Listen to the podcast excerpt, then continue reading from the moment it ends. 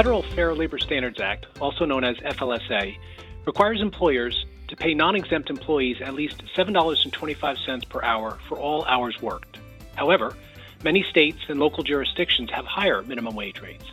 Employers subject to multiple minimum wage requirements will need to figure out which rate applies. Welcome to HRpreneur, a podcast by A D P. This is Jim Duffy. Today we'll talk about minimum wage requirements with Merrill Gutterman. Merrill works as counsel here at A D P. Merrill, as always, thanks for joining me. Hi, Jim. Thanks for having me. Uh, so, Merrill, before we get into minimum wage rules, let's talk for a moment about the F L S A. Can you please provide us a brief overview? Sure. So the F L S A requires employers to pay non-exempt employees at least the federal minimum wage for each hour worked, as well as any overtime pay for all hours worked over forty in a work week. Hours worked includes not only productive time, meaning time spent working, but also certain non-productive time like rest breaks, travel time, and training time. Great. Thank you for that. The F L S A also allows for exemptions from the overtime and minimum wage requirements. Can you tell us a little more about that? Absolutely. So certain employees, such as those who work in certain administrative, professional, and executive jobs, are exempt from the F L S A's overtime and minimum wage requirements, and so they're often known as exempt employees. And to be considered an exempt employee, you need to satisfy three tests, uh, the salary level test, the salary basis test, and a duties test. Essentially, that means that workers need to earn a set salary of at least six hundred eighty-four dollars for every week that they perform work. And an employee's primary duties have to meet certain criteria. And on top of that, there are also exemptions for computer professionals and outside sales employees, but those have different criteria.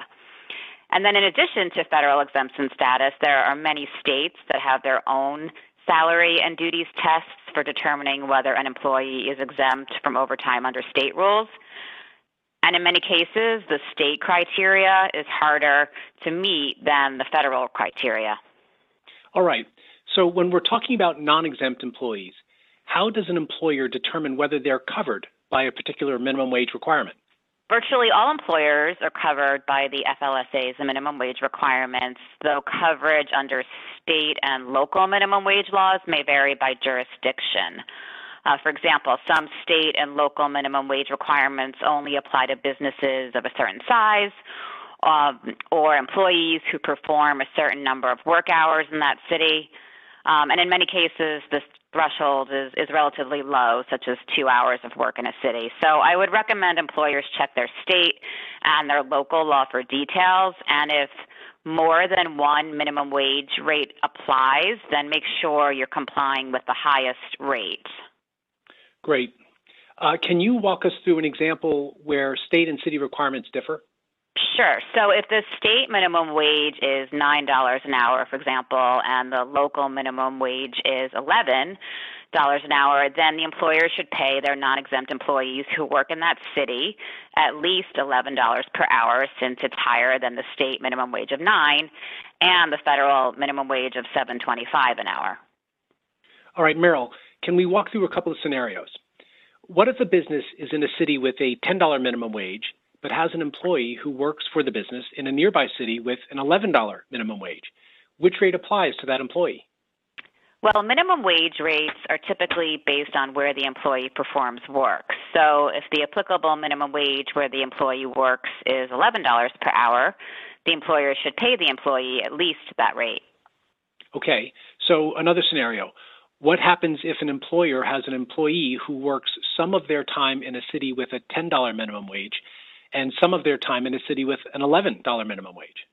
If both minimum wages would apply to the employee and the state minimum wage is lower than both, then the employer generally has two options. They can pay the employee at least ten dollars per hour for the hours worked at the first city and at least eleven dollars per hour for the hours worked in the second city, or they can pay eleven dollars per hour for hours worked in both cities, because that would just ease the administrative burden of having to track two different hourly rates. Got it. Uh, several state and local minimum wage rates are scheduled to increase on July first. Can you name a few, please? Sure. Yeah, that's right. Um, the most common schedule for minimum wage increases is typically January first or July first, though there are some jurisdictions that increase their minimum wage rates at other times of the year. Um, but California, Chicago, Maryland, Nevada, Oregon, and D C, um, just to name a few, have scheduled increases for this coming July. So make sure that you're checking your state and local law to make sure you're complying with any um, increases. Great, thank you. Uh, let's address some other considerations. Uh, for example, tipped employees. Can they be paid less than the minimum wage?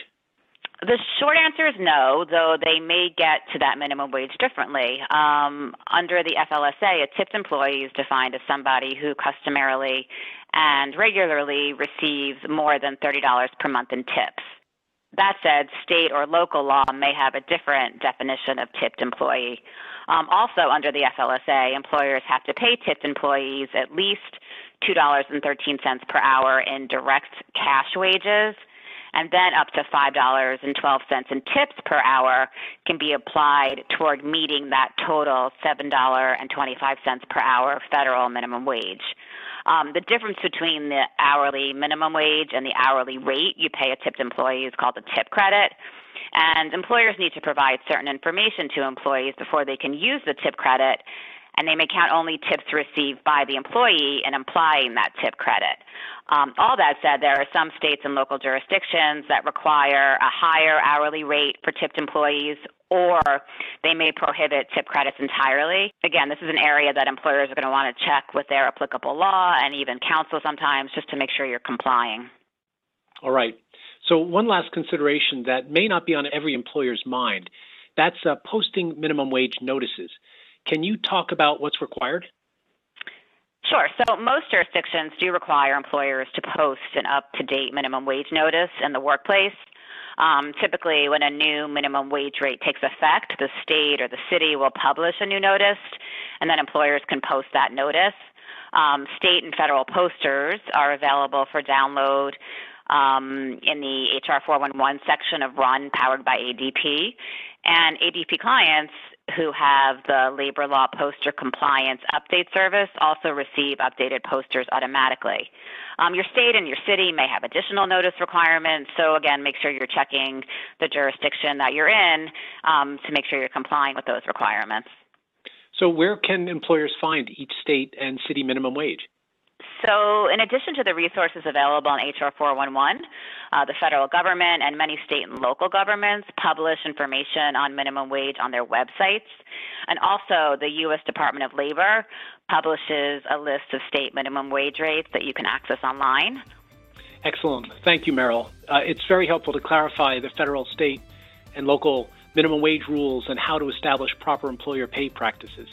And it's also a helpful reminder to understand the importance of posting all applicable minimum wage notices in each work location. So thanks very much for sharing your expertise. And I want to thank you all for listening to HRpreneur. Thanks again for joining us. Be well.